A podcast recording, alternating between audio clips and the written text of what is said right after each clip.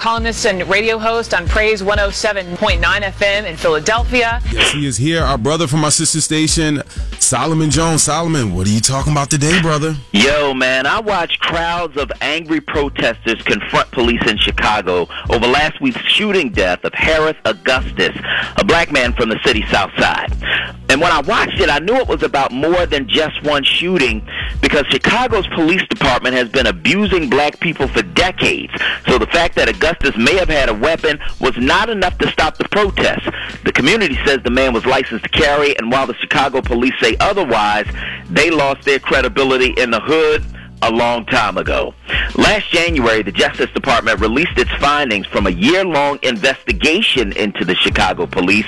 They started investigating after an officer shot 17-year-old Laquan McDonald 16 times, killing him in a video that went viral and shocked the nation. The Justice Department's 164 page report documented patterns and practices of racism and abuse that would make your toes curl.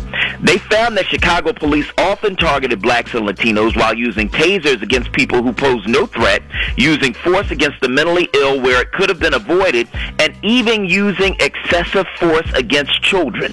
Those actions were not just unethical, they were unlawful. Officers engaged in unnecessary foot pursuits that too often ended with people being unreasonably shot even when they were unarmed. Chicago police also shot at vehicles without justification, even though it was against the department's own policies.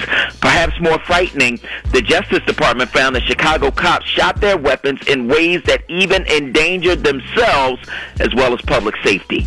In fact, the, the Justice Department report said that Chicago cops used their guns so many times the city was unable to accurately identify how many people were shot by Chicago police. So when you see people in the streets throwing rocks and bottles at the cops there, it's not just about one shooting. It's about the torture of suspects in an empty warehouse uncovered by the Guardian newspaper. It's about the use of force against children. It's about the repeated shootings of unarmed suspects. It's about the code of silence that caused cops to lie after one of their own killed a teenager. So for all those calling for law and order in Chicago, I get that. For those who want to wait for the investigation to end, I understand. For those who believe the department's release of a video is a sign of good faith, you may be right. But blacks lost faith in the Chicago Police Department years ago, and it's going to take more than one video to get it back. Whatever happens in the case of Harris Augustus, the man who was shot in this latest video, the people of Chicago deserve a police department that protects and serves the people, not a police department that only serves itself. Solomon Jones, our brother from our sister station, Praise 107.9. He'll be there 10 a.m. Solomon. Yo. I had a feeling when I saw this on the news last night, I was like, Solomon's going to talk about this, right? Mm-hmm. And when I saw the video, I agree with everything you said. With this mm-hmm. isolated incident, yeah, I feel though the police officers, you you have to make a split second decision. You never like. The, I I just wish Augustus would have would have just com- complied because he did have a gun on him. And mm-hmm. on the video, when he turns around, it looks as if he's reaching for the gun. The police mm-hmm. officers in this isolated incident, you don't know. You have to protect yourself. You're trying to get home to, you know, your family, and it looked as if he was reaching for his weapon and was going to shoot.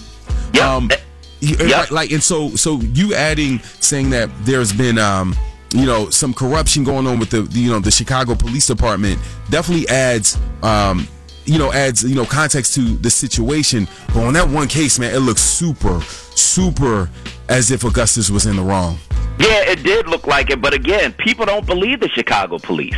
They don't believe them after decades of abuse. They had a warehouse where they would take people in the warehouse yeah. and beat them half to death. They take gang members from one territory to another territory, drop uh, and threaten to drop them off there. They beat yeah. kids. Yeah you know, they shot people after football. They chase you. Even after they caught you, they shoot you. Yeah. So, you know, people don't believe the Chicago Police Department. And it's a shame because I think that this video, uh, Q, I think you're right.